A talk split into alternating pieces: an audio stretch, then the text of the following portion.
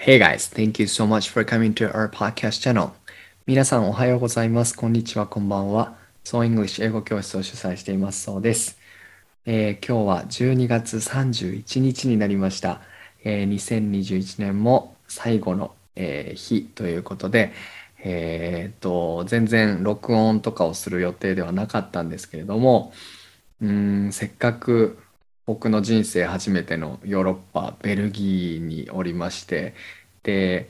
あのベルギーで年越しをするのも僕の人生でも最初で最後かもしれないし、えーせっかくまあ久しぶりに海外で、えー年越しをするということで、このまあ生のライブの気持ちを、えーしっかりちょっと声で残しておいたらいいんじゃないかなと思いまして、え 急に思い立って今録音をしております。今ですね、えーベルギーの時間で12月31の2時、朝の AM22 時26分です。えー日本時間だと今多分朝の10時ぐらいかなと思いますね。8時間違いますので。で、あの、えー今日は12月30日の夜から、えー友達の、最近友達になったあの中国人の友達がいて、で、彼がね、あの、いいんですよ。あの、僕と同じ、たまたま同じ大学院で、えっと、ドクターの課程、博士課程に通っていて、で、専攻も文学なので、完全に僕と被っているところがありまして、で、あの、アジア人の友達と仲良くなると何がいいかっていうと、やっぱご飯が美味しいんですよね。あのーまあ彼も結構料理得意なので、まあ中華料理とか韓国料理とか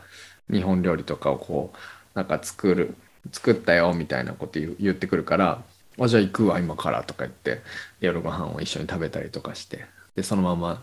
なんて言うんでしょうかなんか映画を一緒に見たりとかなんかそういうことをしてまあ、なんとなく、なんて言うんでしょうね、あの、もう本当どの国の人とこう過ごすのも本当に楽しいですし、あの、いろいろ新しい発見があるんですけど、まあ、そんな中でこう、その中国人のその友達と仲良くなって、あの、その食が合うとかね、そういう文化が合うっていうのはめっちゃ大事だな、めっちゃしっくりくるなっていう感じは、えーとてもしますね。はい。で、あのーもうかなり今日、その話すこととかもあんまり決めてなかったんですけど、まあテーマは、あの今年の振り返りということで、まあその来年に向けて2022年、えーしっかりいいスタートが切れるように、まあ、その今年どんな気持ちになって、どんなことを学んだのか、そしてどんな風に来年に生かしていけるのかっていうことを、あのいろいろ回想しながらお話しできたら、あの何か気づきみたいなのが僕もあるかあるかもしれないし、えー聞いてる皆さんにもなんか少しでもあの気づきみたいなものがあったら嬉しいなと、え思って、えー今日は収録をしております。さてどれぐらいの長さになるんでしょうか。はい。で、あのですね、まあ、僕ちょっと気づきを自分の中のこのせっかく留学に来ていて、やっぱり日々新しいことの発見、新しいことの気づきがあるので、そういった気づきをその時にあの残しておきたいなと思って、インスタグラムとかツイッターとかそういう SNS 気軽に使えるやつをあのやる、やっているんですけれども、でツイッターにあの、一個つぶやいた、昨日ぐらいにつぶやいたのが、その、例えば中国人の人って、あの、日本にいると、うん、やっぱ、外野ってじゃないですか。外の人っていう思いがありますよね。それって結構日本人特有のものなんですけど、実は、内と外の考え方っていうのってとても日本人特有のえもので、まあ、それはやっぱり地理的にも島国だからっていうのがあって、で、あのそう、あの、外、よそ者みたいな感じですよね。ネガティブに言うとよそ者っていう感じで、はい、外から。で、外から来た方は、そのおもてなしをしっかりすると。でも私たちとは違うよね、みたいな、そういうやっぱり国民性なんですよね、日本人っていうのは。で、なので、やっぱり中国人に親近感を持つっていうことは、ほとんどないと思うんですよ。で、韓国人もないと思うんです。で、ましてや、あの、やっぱりヘイトクライムとかも、あの、すごいあるぐらい、ま日本ではそういう、あの中国とか韓国とかの方をこう嫌いっていう人とかもいるじゃないですか。でもそういうのは最最低最悪だと思います。本当にヘイトクライムとかそういうその人種でその人たちの決めるを決めることっていうのは本当にもう人間として絶対にやってはいけないことだと思うんですけど、でも事実としてそういう人がいますよね。はい。でも、で、ちょっとこう視点を変えてみると、あのー、中国の方って、その僕が例えばヨーロッパに来た時とか、アメリカにいる時とかって、なんか中国の方とか、あえっ、ー、と、韓国の方とかで、なんか親近感がすごい湧くんですよ。今まで以上に。日本の時は感じていなかったような親近感がすごくあの湧くんですよね。で、それと同時に、その、まあ、欧米の方たちも我々のことを、こう、日本人とか韓国人っていうふうに見るんじゃなくて、やっぱアジア人として一括りにするんですよ。で、ここでまた、なんか、あの、中国人と一緒にされたくないみたいなこと言う人とかもいるんですけど、なんでそんなになんか意固地になるんだろうなってやっぱ思いますけどね。なんか中国人と日本人は全然違うんだみたいな、うん、ことを言う人もいますけど、まあまあそれはちょっと置いておいて、あの、はい。で、僕はそのアジア人というふうに一括りにされることについては、そんなに、あの、そんなにムッとしたりはしないんですけど、まあ多分、その、そういうふうに一括りにしてみないでみたいなって、まあ確かにそのアジア人に対するステレオタイプ、あの、思い込み、偏見っていうのはあります。海外には。で、あの、例えば、なんか、なんでしょうか。なんか必ず箸を使って食べるとか、なんか家の中では靴を脱がなきゃいけないとか、なんかそういうステレオタイプとか偏見っていうのはその事実に基づいてそういうのは作られますから、でも全員が全員そうだっていうふうに思われるのが、一括りにされるっていうのがもっと個人を見てよっていうふうに思うからムッとするっていうのは、それはまあ割と当然のことというか、あのいつまでたってもお前はあのアジア人だからこういうことするんだよなって全部アジア人だからっていうふうに言われるのは、それはなんかその人として見てくれてないな、なんか冷たいなっていう感じがしてしまうっていうのはまた別の話。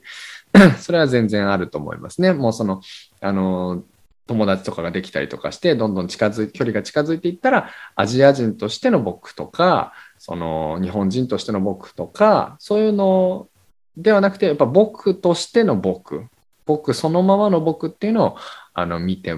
もらえるようになっていくっていうのはその関係がどんどんどんどん近づいていくことによって、えー、そういうふうになっていくということだと思うんですけど 今話しているのは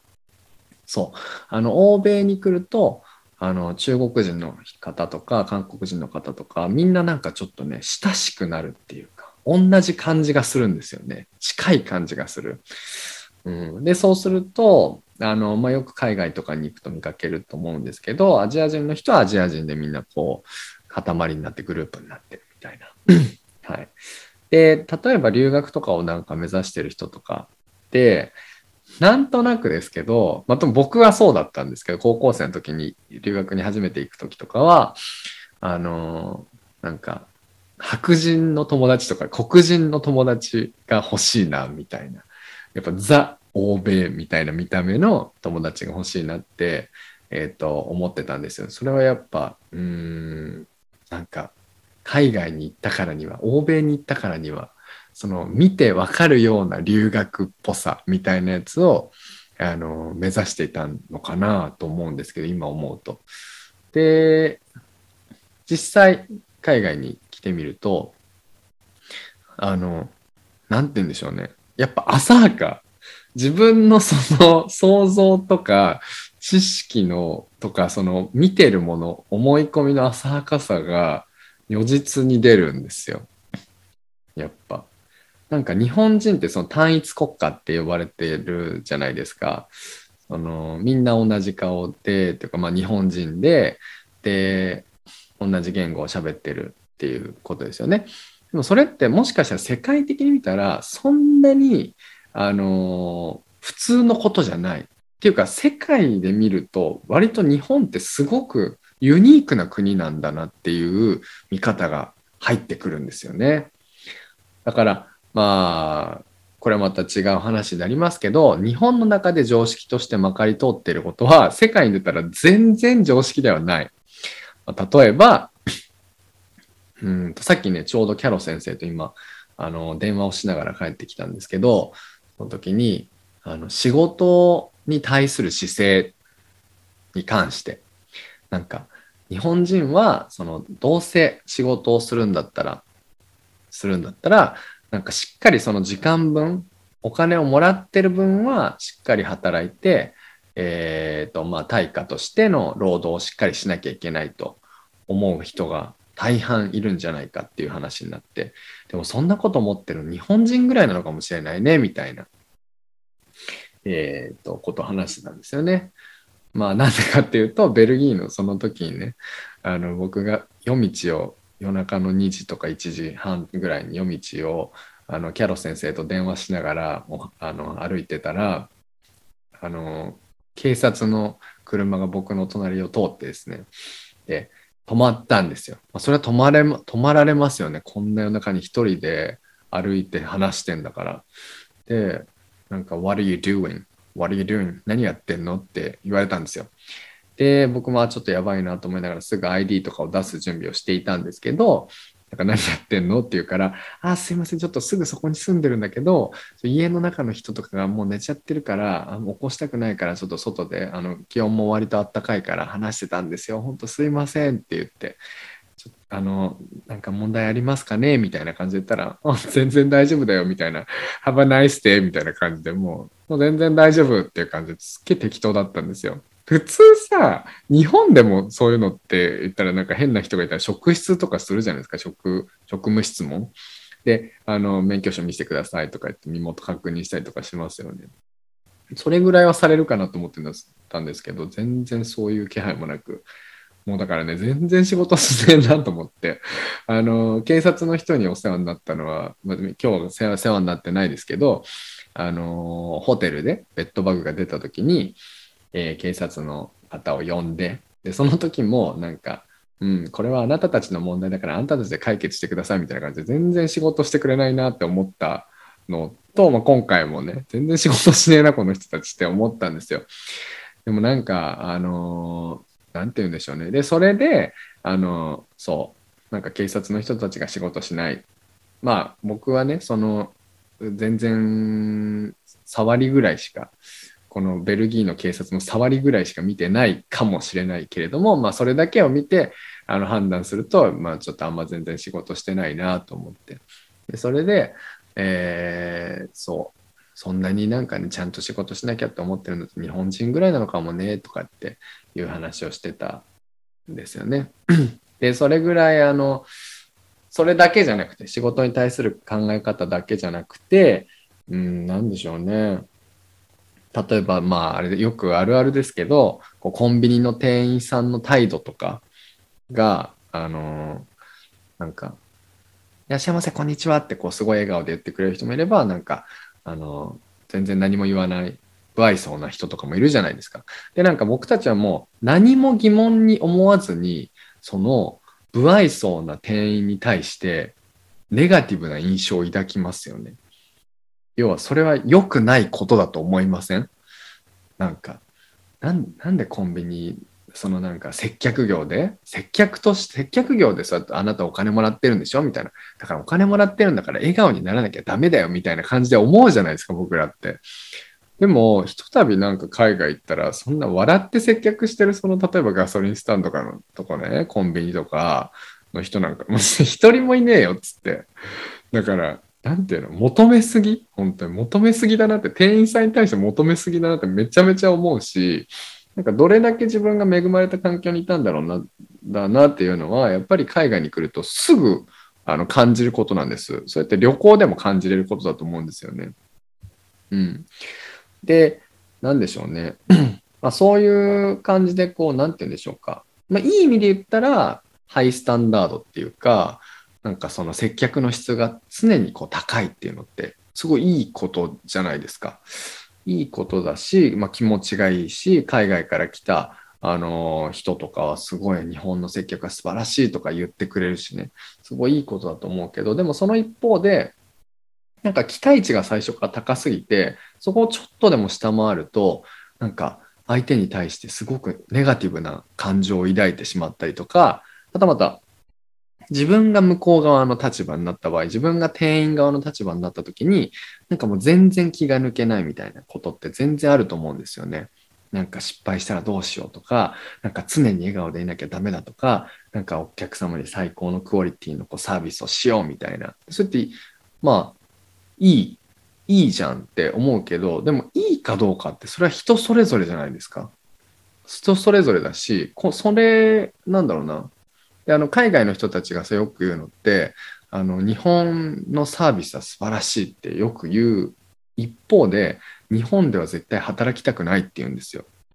それはマジでワーカホリックだからってもう仕事に対してのなんかそのプライオリティが高すぎるそのプライベートの時間とかを削ってまでその仕事をすごいするみたいな、えー、そういうやっぱイメージがすごくあるんですよね海外の人海外っていうとね、まあ一括りにしちゃうとあれだけど、まあ、僕の友達とかそういうことよく言いますよ。やっぱり日本に詳しい人とかは。でもそれもさ、あの、ステレオタイプ、偏見だなってやっぱ思うんですよね。だって、日本人だってかなりの量のサラリーマンが、サボリーマンとか言いますけど、なんか日比谷公園とか、あとはなんか喫茶店とか行くと、めっちゃいるじゃないですか、サボってるサラリーマン。で、何あれ、5時間ぐらい、1日5時間ぐらいあそこでなんか、なんか暇してコーヒー飲んでタバコ吸って、なんか、で、適当にやってお金稼いでる人とかもいますよね。そういうのとかはなんかやっぱり、あのー、偏見の中で消えてしまうんですよね。日本ってこういう国だみたいな、みんなワーカホリックだっていう中で消えてしまうんだなって思ったりとかして。うん、でも何が言いたいかっていうと、えっ、ー、と、僕らが、まあ、日本だけにいると日本だけの考え方に凝り固まってしまうっていうことでで海外に来ると、えー、それがいろいろとこうまああれって普通のことじゃなかったんだなって普通だなって思ってたことが普通じゃなかったんだなってこういうことに気づけたりするっていう。で気づけると何がいいかっていうとあのー、いろんなことにあの許容できるようになるっていうことかなと思いますね。こういうこともあるし、こういうこともあるんだ、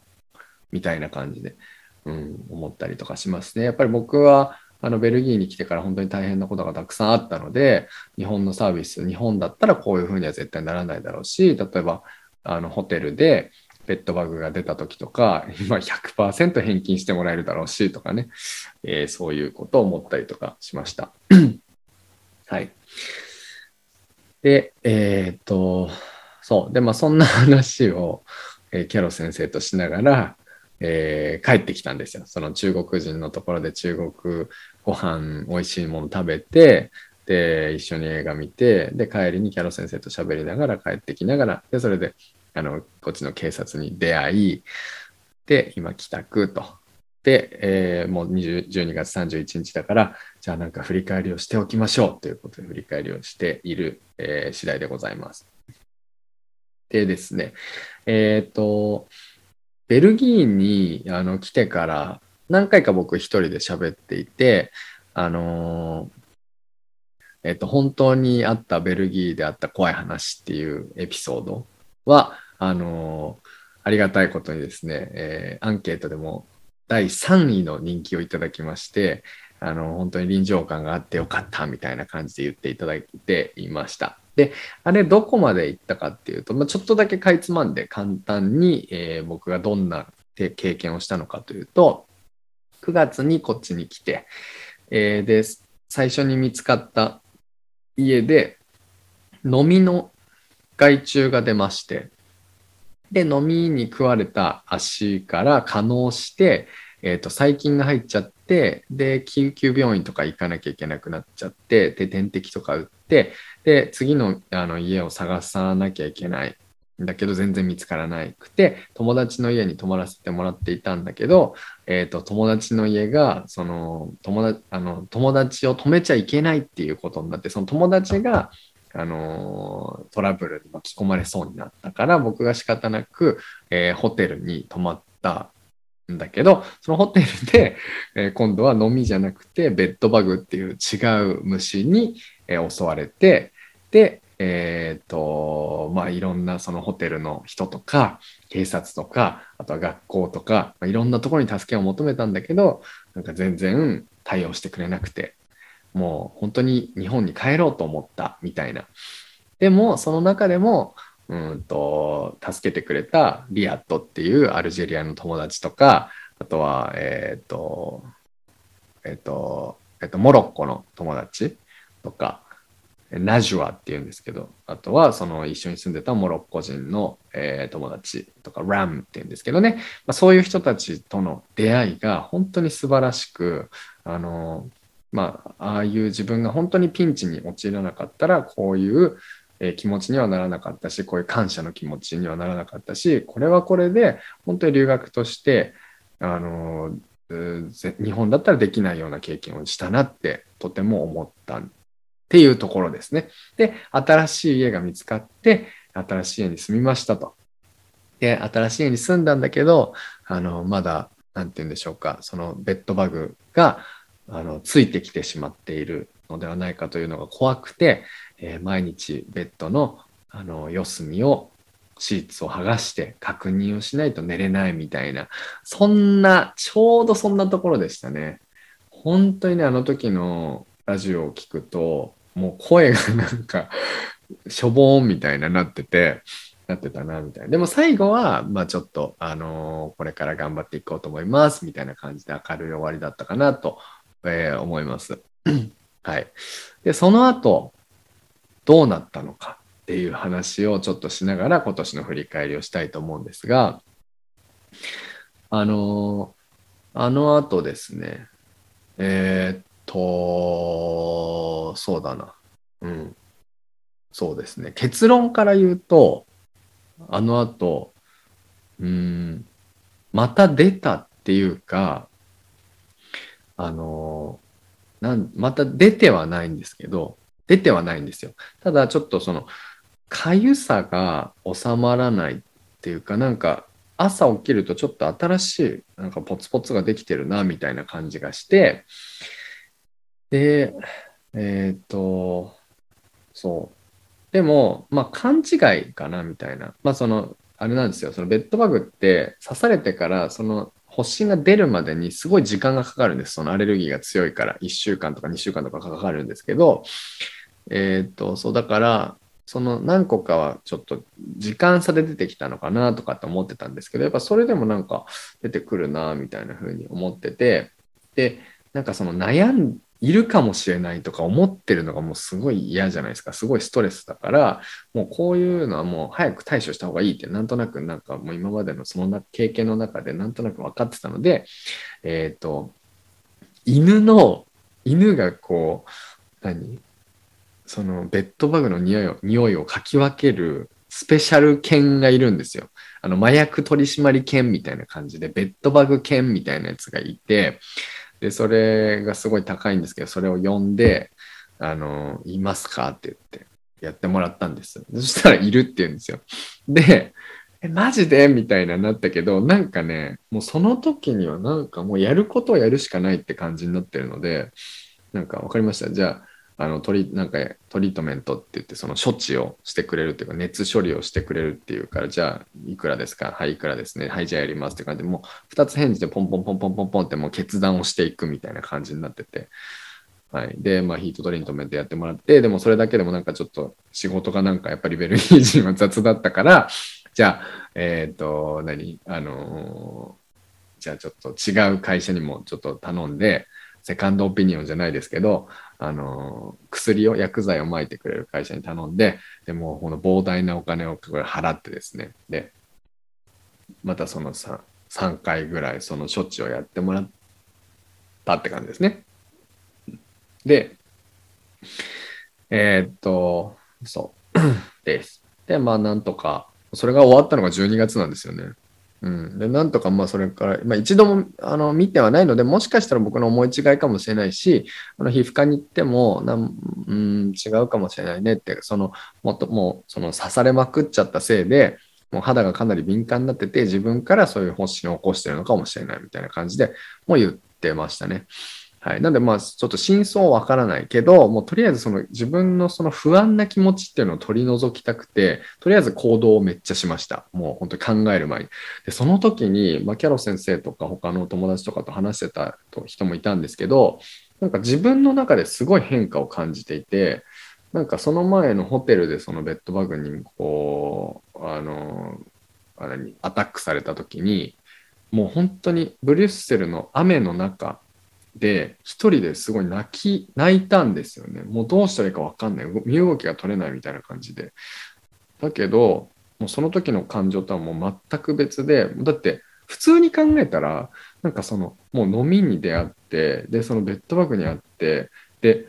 もう、もう絶対に次の場所に連れて行かないために、えっ、ー、と、いろんなウェブサイトとか読んで、OK、じゃあ60度以上のお湯で洗ったら、全部洗ったら、とりあえず全部死ぬっていうことを見て、で、それをやって、で、ここに来てるわけじゃないですか。で、ここに来て、それでまた、その、なんか犬がいるって言ってるみたいなね。で、まあ確かにすごいめっちゃ不安っていうか、そのすごい凹んだっていうか、ショックではありました。ショックではあったんだけど、なんかその時の気持ちの動きが全然前とは違ったんですよね。で、うん、まあその時にこう、もう早く決断、お金をまあ、たくさん払ってでも早く決断をして行動していくっていうことが一番の最善策だなってあのもうなんとなく直感で分かっていたのも多分その今までの経験があったからだしうんと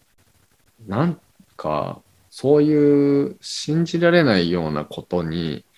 あの出会うことになんか慣れてきたみたいなそんな感じですかね。うん、とりあえず全然ブレなかったんですよ心が。もはやることをやるしかないみたいな感じ。はい。で いや、まあ、それで、えっ、と、うん。で、それやってたらね、なんか別になんかいつも、その、それまではなんかもうやだやだってなんかどうしよう、いたらどうしよう、いたらどうしようってすごい思って、思っていながら日々過ごしていたんだけど、うん。なんかやっぱあれですね、やることをやってると安心できるっていうのは今年のすごい一つの気づきだなと思いますね。だからとにかく逆に言うと不安だったらやるやることをやるしかない不安だったらそれをあの払拭するためにできることをやるしかないでも一個でも行動を起こすとなんか心の気持ちとか軽さが全然違うなっていうのはそれはその虫だけじゃなくて学校のこととかもそうだったので、うん、なんかやっぱ動き続けたっていう感じでしたね。はい。で、ちょっとその虫の流れで、ちょもう一個大ニュースっていうかがあって、なんかね、あの、先週ぐらいですよね。先週ぐらいに、僕の腕の左肘のところがめっちゃ痛くて、で、なんかいつものその自然に出てくる発疹とはちょっと違うんですよね。明らかにでかいっていう、なんか虫刺されみたいな跡があって。でかいんですよ、めっちゃ。でめっちゃ赤くなっちゃってて。でもなんかなんだなんだなんだって言って、これはベッドバグでもないし、飲みでもないぞと、この感じは。なんだなんだと思って。で、調べたら、なんか、マダニっぽいんですよ、マダニ。マダニってなんかジャスティン・ビーバーがマダニのライム病ってやつにすげえ悩まされてで5年ぐらい悩まされたやつなんですけどでそれをまあ早くその処置しないとダメらしいんですよ。まあそのマダニに噛まれた人は必ずなるっていうわけではないんだけど、そのライム病っていうのは発生し発生しやすい。発症しやすくてで、しかもヨーロッパで結構なんか流行ってるというか、かなりあの日本とかよりは全然あるんですって。そういうのとか読んで、症状とか見て、あ、これライム病かもしれないなと思って、で、最悪その神経障害とかなるみたいな感じで書いてあるけど、怖いなと思いながら。で、できることじゃやるしかないって、もうすぐ病院予約して、すぐその、それ説明をして、で、すぐその病院の人も、まあ、うんと、だったらじゃあ、あのー、これがまあライム病か、そのマダニかどうかっていうのは分からないけど、でもそのポッシビリティ、その可能性自体はあるから、じゃあ、あの、何？そのためにじゃあ、えっ、ー、と、あれ、抗生物質、抗生剤をちょっと出しましょうかって言って出します。じゃあお願いしますって言って、もうそれも2つ返事ぐらいでパッパッパッパって決めて、うん、やりましたけどね、なんか、うん、なんかさ、ウケるじゃん。何なのみたいな。もう俺虫博士なのみたいな。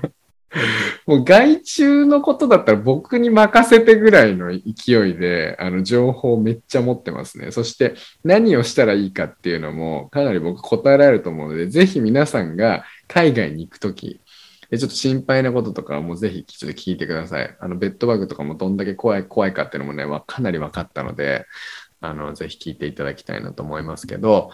もう本当に、まあその運の悪さとかを置いといて、すごくないですか逆に、ここまで来るとっていう思ってね、なんか、うん、思ったんですよ。で、そこで気づいたのは自分のへこまない自分ですよね。何なんだこれはっていう。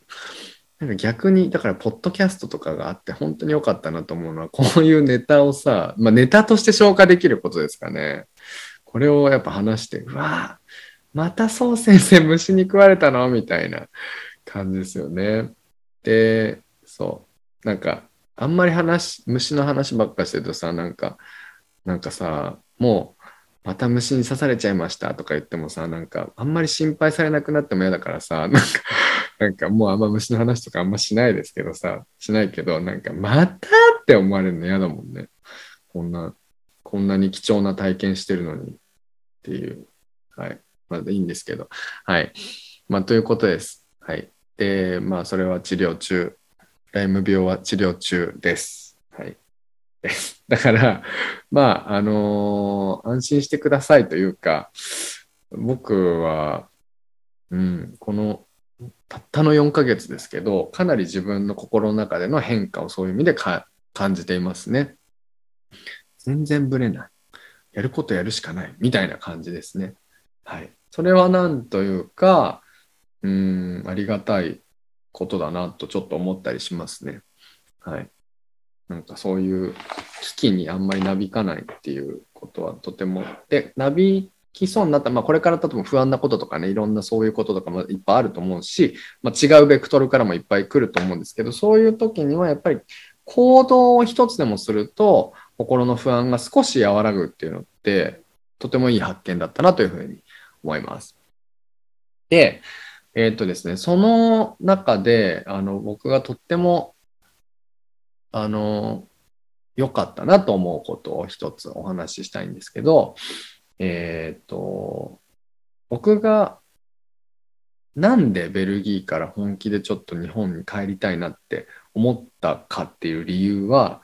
その自分が虫にたくさん、まあそういう嫌な思いをたくさんしたからっていうよりは、あの、その都度、僕はなんかこれおかしいんじゃないかなって思った時には必ず声を上げるようにしていて、自分のその完璧ではない英語で必死に自分の思いとか意見をちゃんとそれおかしくないですかとか、これは例えばホテルの人にそれ返金してくれないのおかしくないですかって言ったりとか、警察を呼んでみたりとか、警察の人にもそういう訴えをしてみたりとか、学校の人とかに、うんと、何でしょうか。こういう状況で、あの、家を早く探さなきゃいけない。で、家を探さなきゃいけないんだけど、あの、助けてもらえませんかって言ったら、あの、その僕の学部の人、学部のアドバイザーが、じゃあ、あの、寮の、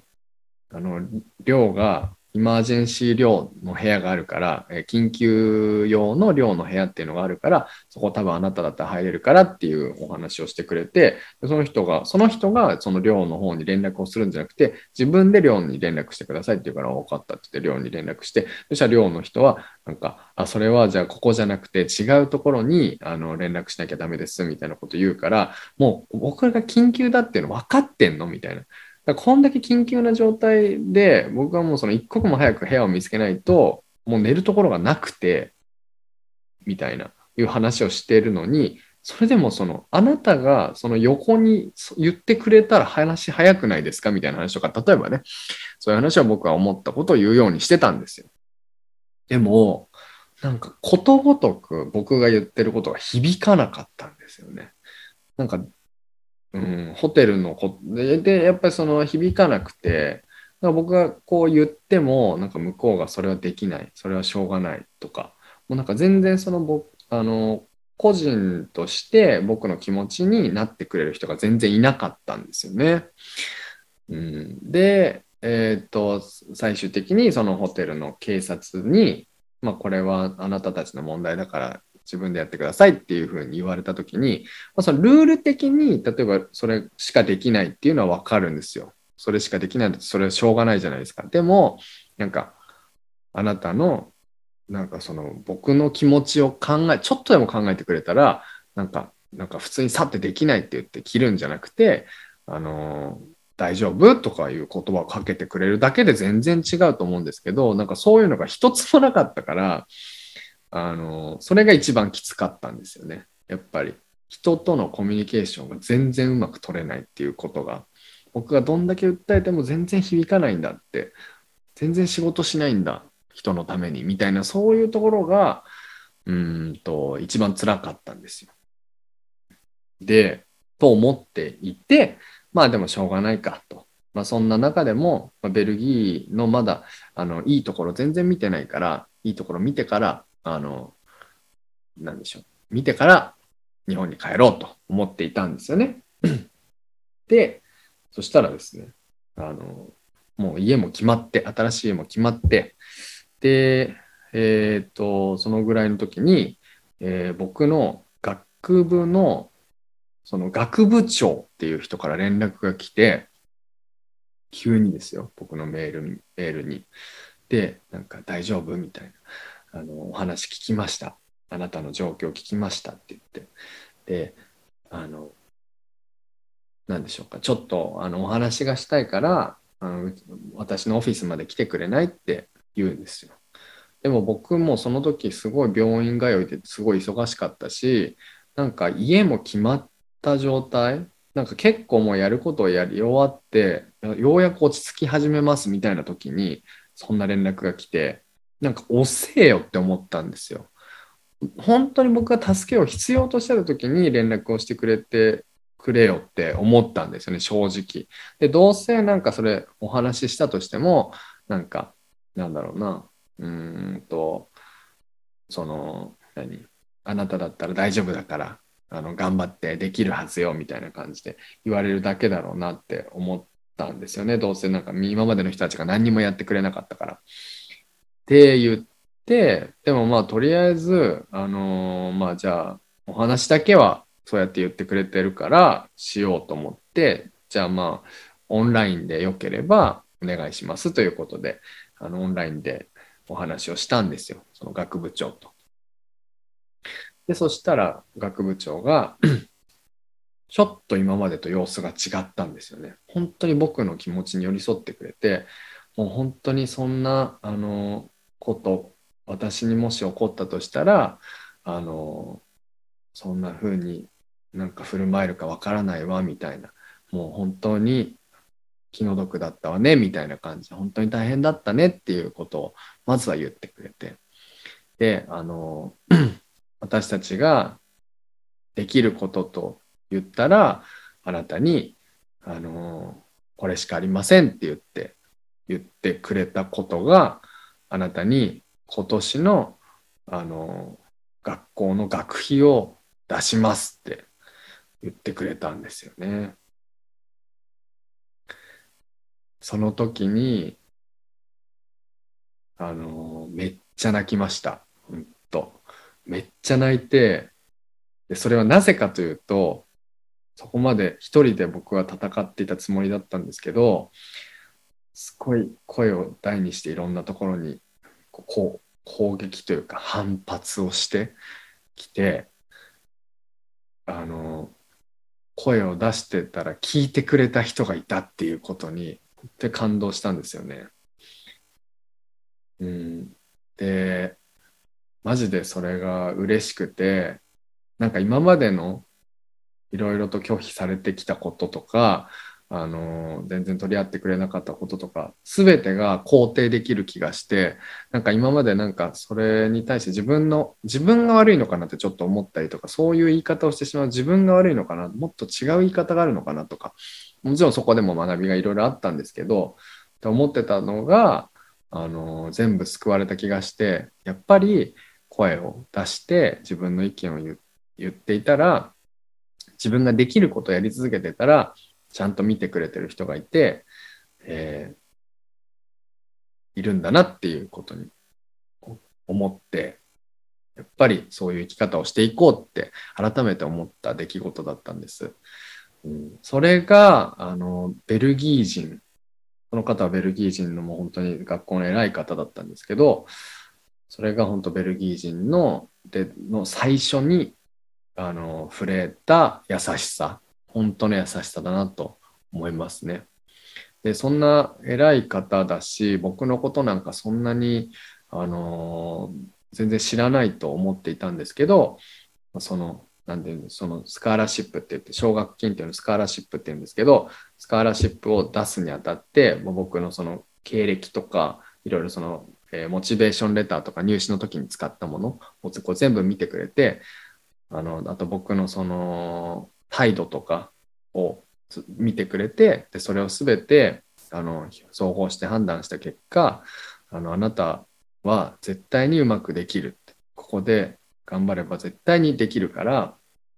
あなたには絶対頑張ってほしいのだから今回スカラシップを出すことにしましたって。これはみんなにやることじゃなくてあなただからやることですっていうふうに言っていただけて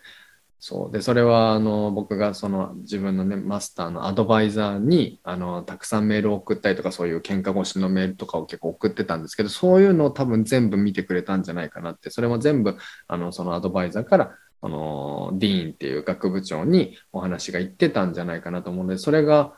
やっぱり身になったのかなってちょっと思ってるんですよね。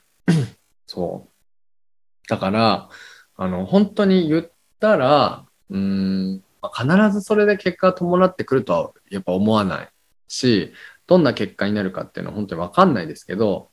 うーん、僕が思ったのは、まあ、損得感情はやっぱりもう持たず、損得感情は全然捨てて、そうじゃなくて、なんかその結果、やっぱ得したいっていうふうに思ってると、なんか正常な判断が僕は全然できないタイプなので、得したいからこうしていこうじゃなくて、自分がこれをしなかったら後悔をするな。で、全部判断してきたんですよね。自分が、えっ、ー、と、ここで、この後に、まあ、その健康的に、でいかにその自分の心が健康的に生きていけるかを考えて、えっ、ー、と、自分を主張し続けたっていう感じですよね。なので、うん、そう。だから、えっ、ー、と、次に後悔をしないように、この後自分が後悔をしないような選択をし続けていこうっていうことでやってきたことだったので、うーん、そう。だから本当に良かったかどうかはわかんないですよね。うん、もっともしかしたらもっと自分にとって得な結果が得られる、うん、決断とか、やり方とかはあったかもしれないけど、でも、なんか結局そうやって自分がやってきたことを見てくれた人がいて、っていうことが一番嬉しかったです。本当に。だから、あのー、まあ、それでなんかね、自信を得て、あの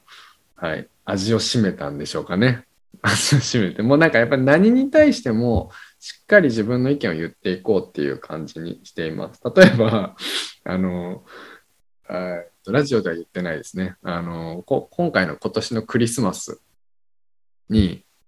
クリスマスってヨーロッパはみんな家族とかで過ごすんですよ。で僕アメリカに行ってた時も、えっ、と、高校生の時はホームステイだったから、その大きな家族でもうなんか夢みたいな、なんか映画に出てくるような、あのー、クリスマスパーティーをみんなでして、親戚も全部集まってみたいな、スノーモービルとか雪の中でしてみたいな、こうクリスマスをして、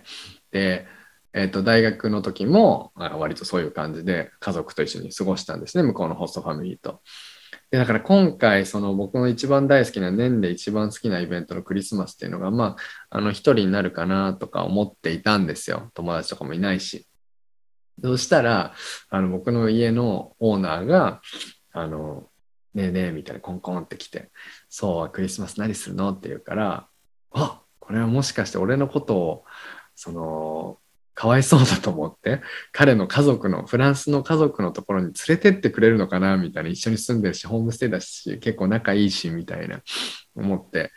うーんないみたいな。予定はないよって多分ここにいると思うんだよねみたいな感じで言ったんですよね。そしたら。えそれは多分なの？絶対なのって言うから。うんいやうん割と絶対かもしれないって言ったらえ、じゃあさ、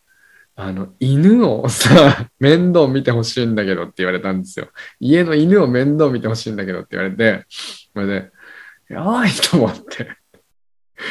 舐められてんな、これと思って、そう、そうは予定がない人だって思われてんなと思って、で、僕がうん、まあちょっとわかんない。まだわかんないからイエスとは言えないとか言って、予定まだわかんないからイエスと言えないって言ったんですけど、まあでもなんか、その後に、まあそこはちょっと格好つけてもしょうがないっていうか、まあこのオーナーとも、まあ、もっとこう距離をあのー、詰めていくために、ここで、あのー、まあ優しさを優しくしておこうと思って、すぐ LINE で、あの、いいよって言って、じゃあここにいて犬見ててあげるねって言って、言ったんですよ。で、ありがとうって言って 言われたんですよね。で、だったんですけど、僕がクリスマスに予定ができたんですよ。あの、友達がたまたまこっちで残って家族に前に行かないという人がいて、で、それが2人いたので、じゃあ3人でクリスマスパーティーしようよっていうことになって、でも俺犬見見なきゃいけないから、あの、家にじゃあその2人を招待して、ですごいお家もめちゃくちゃでかいし、いい家で、あの、可愛いので、まあ、招待したいなと思って。で、一応そのオーナーに僕が、あの2人ちょっと呼ぶから、呼ぶ、呼ぶからね、みたいな、いい？みたいな感じで言ったら、なんか、何？そんなさ、犬頼んでんだからさ、なんか、すごい快くなんか、あ、もちろんいいやって言ってくれればいいじゃないですか。なのになんか 何？なんか、あの、できれば二人に、その友達に先に会っておきたかった。けど、まあ、ああの、静かにしてるんだったらいいよみたいな、なんかそういうしけたことを言い出したんですよ。しけた言い方をされたんですよ、なんかで、俺もカチンときてもうすぐ LINE で。なんか、犬見なくていいんだったら別にここにいる必要はないんだけど、みたいな。ここにいないで友達の家でクリスマスパーティーできるんですけど、みたいなこと言って、それで、あのー、その後もなんか、テキーラパーティーするわけじゃないんですから、みたいな話をしたわけです。それに対して返事は来なかったんだけど、あのですね、えっ、ー、と、これ昔の僕だったら多分言えてないか、めっちゃ悩んだ末にもうちょっと言い方をこうマイルドにして、あの、なんていうのかな。まあ、その気持ちもわかるんだけど、なんか、でも僕は、なんか、あなたに頼まれて犬を見るわけじゃないですかみたいな感じで多分、なんかそういう理論をちょっとこう入れてね、あなたの気持ちもわかりますよみたいなことをやってたような気がするんだけど、なんか、その、うん。なんか素早く主張するっていうことと自分の気持ちを出すっていうのって結構僕大事だなっていうのをここ1年2年3年ぐらいで学んだことなんです。でそれをあのそうでそれをまあ実践したっていう感じなんですけどうんとですねそうでそれがでそれがなんか実践できたことも僕的にはちょっと嬉しくてあのですねそうでなんかで、ここで一つちょっと学びがあって、あの、そういうなんかネガティブなこととか批判とかって言いに、言える人は言えるけど、言いにくい人ってやっぱいっぱいいると思うんです。優しい方とか、相手の気持ちを考えちゃう方とかね。あと、この、これ言ったらどうなるかなとか。で、僕なんか特にさ、この一緒に住んでる人だから、なんか険悪なムードとかになりたくないじゃないですか。だからそういうのも考えたらやっぱりあんまり言いにくいんですけど、あの、ここの時に思ったのは、言えたなって思ったのは、なんか言った時も、その後も、そんなにストレスとか、そんなに思い切ってはなかったんですよ。それなぜかというと、それまでに何度も何度も何度もそういう思いをしてきたし、なんかそれをやることによって、そのいい方向に動いたっていう体験がやっぱ多かったので、あの、やっぱそういうのも慣れだなと思うんですよね。だから自分がどういう自分でありたいかとか、どういう自分になりたいかとか、どういう人間関係を作っていきたいかっていうのを考える上で、あのー、僕の中ではなんかそういう言いたいことをしっかりはっきり言うみたいなところとかもなりたい自分のゾーンの中にあったので、なんかそれは一つちょっとずつ近づけてるんだじゃないかなって思った、えー、経験だったんですよ。そう。で、あのー、そう。で、あったけどさ、返信がなくて、なかったんです。で、返信ないなと思って、なんかやっぱモヤモヤするじゃないですか。で、えっ、と、クリスマスが終わって、そのオーナーが帰って、帰ってきた時に、なんか、ヘイヘイヘイヘイみたいな、すごいテンションが高くて、で、どうだった？そう、どうだった？クリスマスみたいな。お楽しかったよって言って、言って、なんか、で、だから向こうも今思えばちょっと気を使ったのかな、使ってるのかな、俺にっていう感じがしたんですよね。で、そしたら、あの、今日、今日のことなんですけど、そう、これって言って、プレゼントみたいな感じで、こう、クッキーと、なんかベルギーでしか買えないクッキーと、なんかヨーロッパで有名なあの、なんていうんですかあれ。リン、リンドみたいな名前のあの、チョコあるじゃないですか。ボンボンのやつ。あのチョコの袋をね、くれて、くれたんですよ。で、そう、本当に、あの、犬見てくれてありがとうねって言ってくれたんですよ。で、これをね、まあ、もともと、それを、そういうギフトを渡そうと思ってたかもしれないし、なんか僕がだから頼まれた時にさ、当たり前じゃないですか。だってさ、ベビーシッターとかってお金払うものだから、まあ、犬見るのにしても、なんかその僕がね、頼みやすい人だからとか、ここに住んでる人だからとか言って、ただでや、やとかやってもらうっていう、その考えってどうなのとかってちょっとまあ思ったりとかしてたんですけど、でも、結局そういうふうに最終的にありがとうねって言ってくれたことによって、なんかめ、あのー、で、僕は言ってよかったなと思ったんですよね。それを、それを最終的には結果的に言ってよかったなって。あ、あれを言ったからこれを買ってくれたのかは知らないですけど、結果的に良かったなと思ってます。で、これ別に買ってもらわなかったとしても、言ってよかったなと思ってると思います。はい。とりあえずこの後になんかもやもやもやもやもやもやもやもやそのしないようにあの生きるっていうのをまあ一つちょっと指標にしています。自分のかあの行動を決断するときに、え指標にしています。あとね、やっぱり考えすぎる癖がある人、僕はめっちゃそうなんですけど、考えすぎちゃう人は考えないで行動するっていう癖を絶対つけた方がいいと思いますね。僕は割とそういう風にしていて。で、なんでこれ思ったかっていうと、もういろんなところに話が飛んで飛んで申し訳ないんですけど、これもなんか、その話すときに、向こうが例えば、あの、感情的になるタイプの人だったとして、で、その人が僕に何かこう言いたいことを言ってくるとするじゃないですか。あの、勇気を出して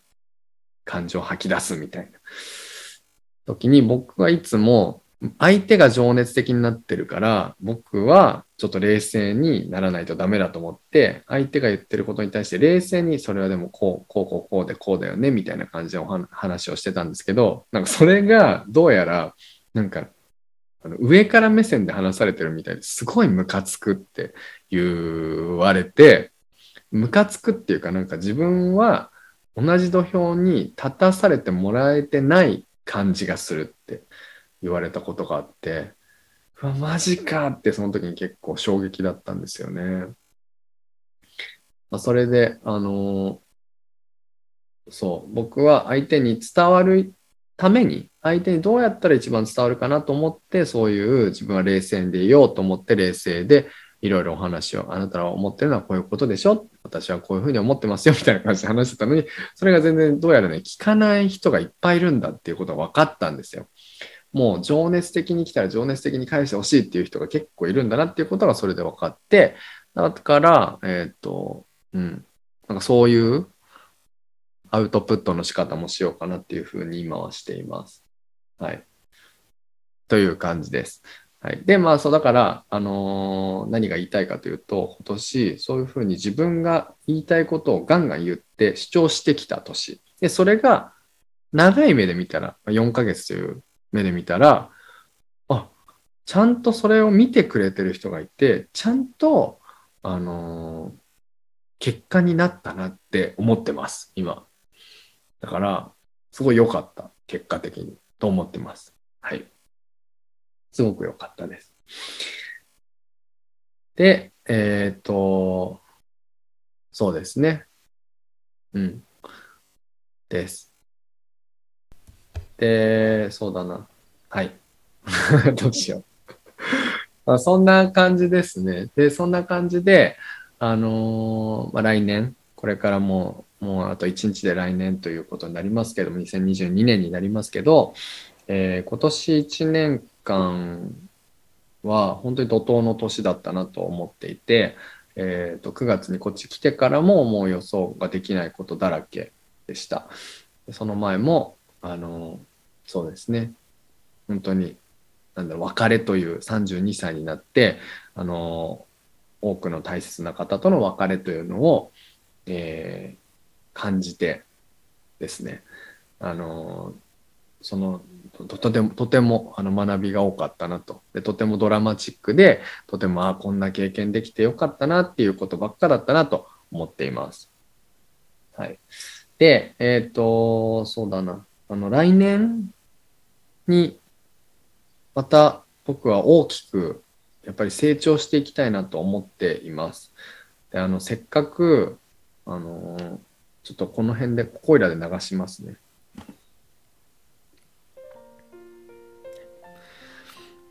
えここからは BGM 付きでお話ししていきたいと思います。はい。せっかくベルギーに、えー、来ていますので、えー、ここまでま予想外のことがたくさん起きて、えー、なかなか自分がこう頑張りたいなと思ってることとかに頑張れない日々が続いたんですけれどもえっとはい。なので来年からは前に大学院に行くと決めてえ、そして IELTS を受け始め受ける時に、まあ、2年ぐらいあのかけて予定をしっかりと立てていって目標がこの日付で、え、それに向けて逆算して一日一日をどういうふうに過ごしていくかっていうのを予定してあのめっちゃ1日12時間とかそれ以上勉強したりとかしたっていうお話を前にポッドキャストでもしていますけれどもそこまでいかないとしてもあのそれぐらいやっぱり一日一日をちょっと忙しく、あのー、自分の成長のために費やしたいなと思っています。そのためには、え、しっかりと予定を立ててですね、え、1月1日からしっかりスタートダッシュを切れるように、え、今のうちから準備をして、1月1日からはよし、レッツゴーという感じで、えー、夢に向かって夢を実現するためにちょっと、えー、やっぱり自分に負荷をかけないとなって思ってます。えー、かなり負荷のかかっている状態ではあの外国にいるので、まあ、あったんだけどやっぱりそれも慣れてきてあの今なんかいい感じって思ったらそこで現状維持で満足せずにこれからどんどんどんどんどんどんどんどんあの大変なことを経験しながら自分をどんどん試してあのもっと先へもっと先へってあのやっていきたいなと本当に思ってます。やっぱりそれが自分がやりたかったことだしそのために留学に来たんだなっていうのをあの思い返した12月30日の夜だったんですね。でその理由があのこの帰ってくる途中でこの曲を聴きながら帰ってきたんですけれどもこの曲って何かっていうとあの僕が2年前にこの留学を決意した時に、えー、作った曲でで僕いつも何か転機がある時ってこう自分の気持ちを消化するためにアウトプットをしてで、まあ、いろんな人がいると思うんですけど例えば日記書いたりとか友達に話すとかで消化する方いらっしゃると思うんですけど僕はこの曲を作ってその気持ちを消化するっていうのをあのいつもするんですね。なので、えー、その2ヶ月あ2年前かにこの曲を作った時にどういう気持ちでこの曲を作ったかっていうとやっぱり行くか行かないか決めかねている時にあの頭によぎったのって自分にとっての大切な人たちとか自分がそこまで築いてきた人間関係とか大切なものそれを離れてまで本当に海外に行きたいのかっていうことをやっぱり悩んだんですけどやっぱりそれでも行くってなったのはうんそれそこそのままでいたら自分の夢がもしかしたら叶わないかもしれないと思ったからなんですよね。でもその夢を追いかけていくってことは、まあ、物理的にその自分の大切な人たちと離れてしまうっていうことはもしかしたらその人たちともう会えなくなる可能性だってあるじゃないですか。もう今はもちろんテクノロジーの進化とかそういう安全性の進化とかでそんなことはまあ、ね、会えなくなるってことはないとは思うけれどもでも昔の人とかが留学とか海外に渡るといったら船でね船で行ったりとかしてもうなんか死ぬ覚悟で行ってたんじゃないかなって思うんですよね。でそのなんかいつでも気持ち的にですけどいつでも日本に帰れるって思っているよりももうもしかしたら日本に帰らないかもしれないっていう思いで、えー、毎日を過ごした方が絶対にいいものが得られるしあのそういった覚悟を持たないとあのいけないなって思ったんですよね。うん。本当にそれぐらいの気持ちで来たいって思って。でその覚悟を決めるという意味で、えー、この曲を作りました。そんなあのー、気持ちが歌詞にもすごい現れてるんじゃないかなっていうふうに思っていて、まあ、それをあのこっちに来てからまあ何回か自分が今何してるんだろうなって何やってんだろう自分って思った時にあの聞いて自分のこう力を振り絞るんですけれども それを今日のあの12月30日の夜に帰りの歩きの時にこれを聞いてあのそんなことをよし1月 1, 日からはしっかりスタートダッシュを切るぞと、えー、そのために12月31日も、えー、惜しまずにもう時間をかけて、えー、しっかり綿密なスケジュールを立てるぞという所存でございますなので、えそこで決めた目標などは、え来年1月最初のキャロン先生とのラジオのトークでお話ししたいので楽しみにしていてください。そして、1月1日に、え、まだ時間はありますので、え、一緒にスタートダッシュを切って、え、切って、え2022年をあの盛り上げたいという方をどしどし募集しておりますのであのこういうのってやっぱ一人でやるんじゃなくてやるだけじゃなくてですねもう多くの人と一緒にみんなでこうあのテンション上げていくと楽しいしあのとってもやりがいも出てくると思うのであのそんな方をぜひ募集しています、えー、皆さんの目標を、えー、しっかり決めて2022年皆さんにとっても大変有意義な時間にしていただきたいと思いますので本当に1年後の自分の、えーと、感情自分の気持ちを決めるのは今今の自分しかいないから、えー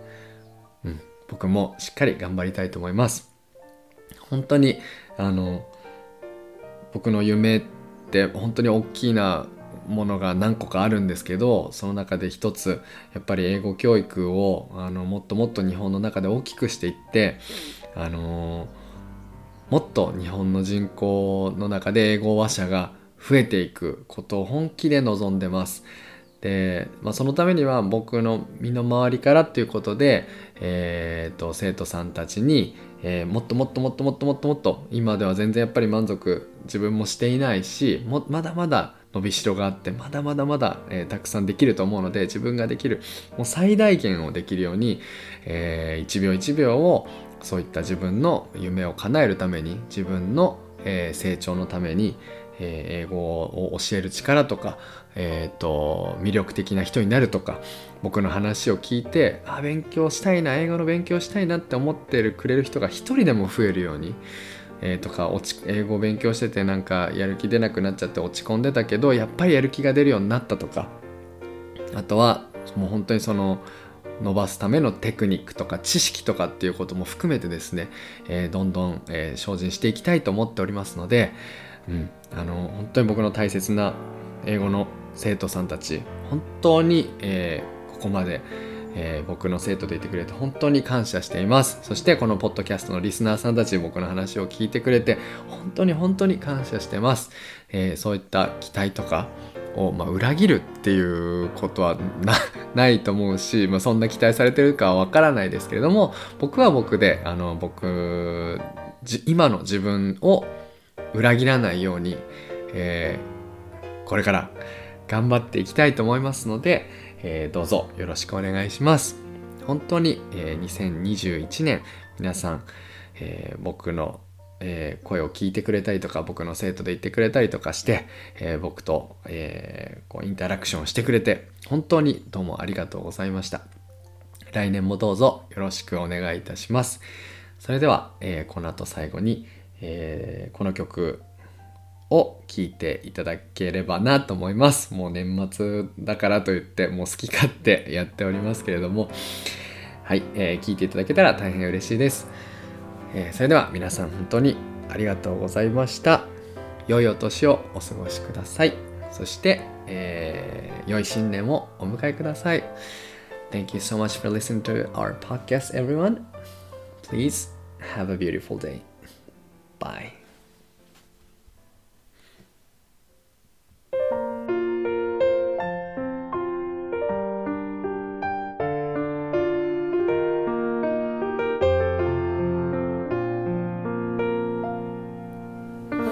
寂しさ隠して笑っていれば自分も気づかずいられるけど本当の気持ちが溢れてどうにもできなくなるいつの日からか忙しいを理由に心も無視するようになった。夢を追いかけ走り続けてた。あの日の僕は幼くて。目を輝かせ大空を眺め。飛び立つことを恐れずに生きてたあの頃僕はきっと生きていた。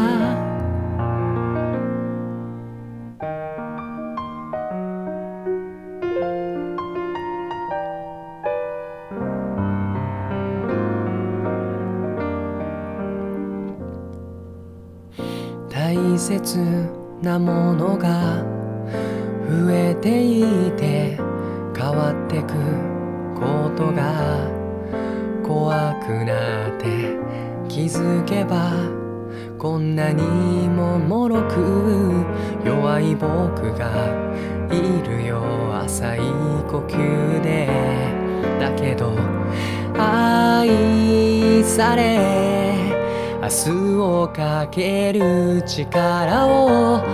育んでいたんだ。夢ではなくて今を生きてた大事な人に出会えた。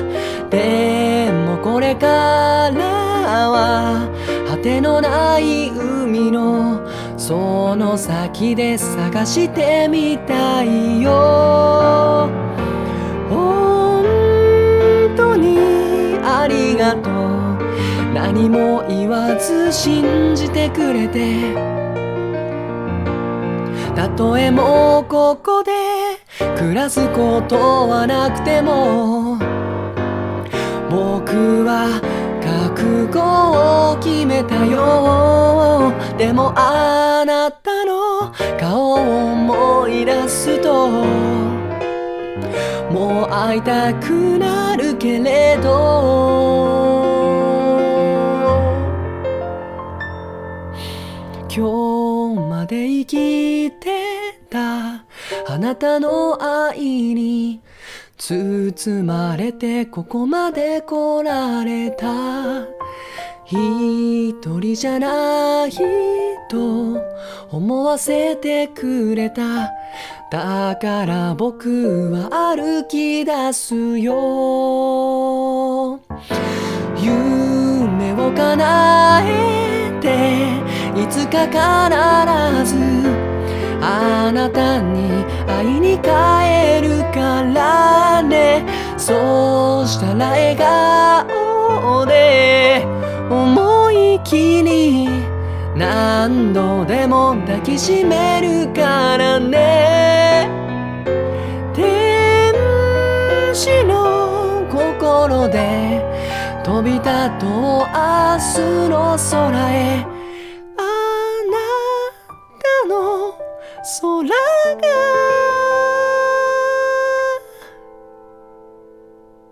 ずっと晴れ渡りますように。